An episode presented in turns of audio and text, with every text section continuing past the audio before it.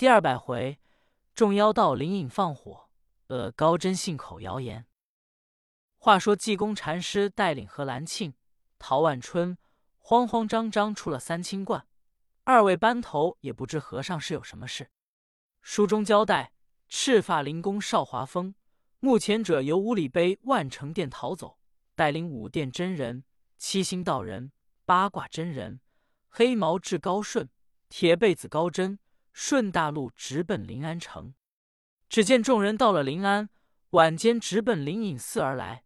暗中一探，见庙内静悄悄，空落落，一无人声，二无犬吠，众僧人俱独安歇。邵华峰说：“众位搬柴草给放火，今天把灵隐寺一烧，我总算报了仇了。然后再拿几癫僧，结果了他的性命，方出我胸中的恶气。”众老道点头，来到灵隐寺庙外九里云松观，搬了许多的柴草，堆在大雄宝殿左右。刚要点火，忽然就听大殿之内一声喊嚷。好杂毛老道，胆子真不小！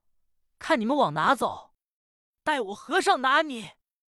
众老道一听说话是济公的声音，又听大殿房上四面喊嚷，好者道：“我等在此酒后多时，快拿妖道，别叫他们跑子！”众老道吓得惊魂千里，拨头就跑，跑出庙来。少华峰说：“可了不得，原来祭奠在庙里。”你我快走！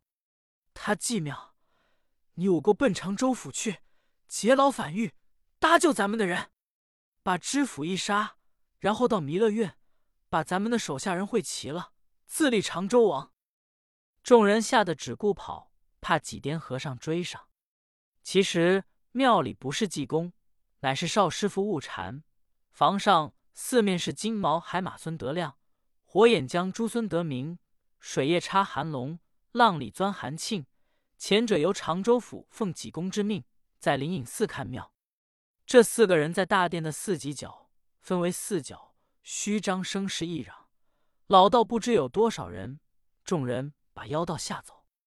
次日，金毛海马孙德亮四个人告辞回鹿阳山莲花坞去了。小悟禅奉济公之命，在庙里看庙。这话体提。单说众老道夜由灵隐寺跑出来，不顾东南西北，四散奔逃。唯有铁背子高真吓迷了，要奔常州府，应该往南。高真他往北跑出有三十多里路来，累得浑身是汗，遍体生津。自己止住脚步，一辨别方向，明白过来，要奔常州府是往南，这越走越远了。自己复返。又回头往南，打算还要追赶少华峰众人，那如何追得上？他一往一来就是六十多里，自己料想是追不上了。心中一想，大概少华峰众人必上弥勒院去，我随后到弥勒院去，反正也就见着了。天光亮了，自己找酒馆吃点东西，顺大路往前走，在大路上饥餐渴饮，小行夜宿。这天来到常州府地面，向高弥勒院只有二三十里之遥。高真低着头正往前走，忽听对面有人说：“上哪去？小子！”贼人胆下虚了。高真一多咳，抬头一看，见对面来了一人，身高八尺以外，膀阔三庭，头上扎豆青色六瓣壮士巾，上按六颗明珠，身穿豆青色箭袖像。腰系丝雾带，翠蓝绸子衬衫，薄底靴子，面似青泥，又似冬瓜皮，两通朱砂眉，一双金睛，叠抱压耳红毫，满布的红胡须，闪披一件豆青色英雄袍，柱下佩刀。高真一看，认识此人乃是立地瘟神马兆雄。原本高真他素常就怕马兆雄，知道马兆雄是个浑人，最不讲理。赶紧上前行礼，说：“原来是马大哥。”马兆雄说：“你小子哪去？”高真一想，我要说上常州府，他必盘问我，就许不叫我走。我莫如拿话冤他。这小子眼珠一转，随机应变，就犯上坏来了，随口说：“我正找你呢，没想到找没找着碰上了。”马兆雄说：“你找我做什么？”高真说：“我给你送信，你的朋友飞天火祖秦元亮被人害了，死的好苦。”马兆雄一听，说：“被谁害了？”高真说：“被雷鸣、陈亮两个人害的，死的可羞，把眼睛也弯了，开膛摘心。”高真知道马兆雄是个浑人，必要找雷鸣、陈亮去拼命。前者破慈云关有雷鸣、陈亮，我给他们拢上队，谁爱杀谁，谁杀谁，他一气必走。我好走我的，焉想到马兆雄一听，更刨根问底说：“你小子说这话是真的？你瞧见雷鸣、陈亮害的？”高真说：“我瞧见的。”马兆雄说：“好，雷鸣、陈亮他把我秦大哥害了，我非得找他。你上哪去？”高真说：“我没事。”马兆雄说。跟我走，高真说：“上哪去？”马兆雄说：“你跟我找雷鸣、陈亮，对对这话。要是雷鸣、陈亮没害秦大哥，你小子给我们拢队，我要你的命。”高真说：“我不去，我还有事。”马兆能把眼一瞪，说：“你小子要不跟我走，我立刻把你脑袋掰下来，走不走？”高真又不敢惹，连忙说：“走。”马兆雄就要往北，高真说：“往北上哪去？”马兆雄说：“找雷鸣、陈亮去。”高真说：“找雷鸣、陈亮往南去。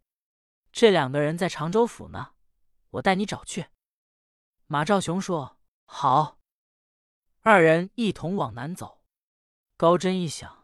我把他诓到弥勒院去，就好把他拿了。往前走着，见眼前是一座镇殿。高真一想，我要带他上弥勒院，他倘若不去，我要说总得去。他要跟我动手，我是不行。我何不约他喝酒，把他灌醉了，再往弥勒院拿他？想罢，说：“马大哥，你我喝点酒，吃点东西，再走吧。”马兆雄点头，二人见路北有一座酒馆，掀帘子进去，找了一张桌坐下。伙计过来探抹桌椅，说：“二位大爷要什么酒菜？”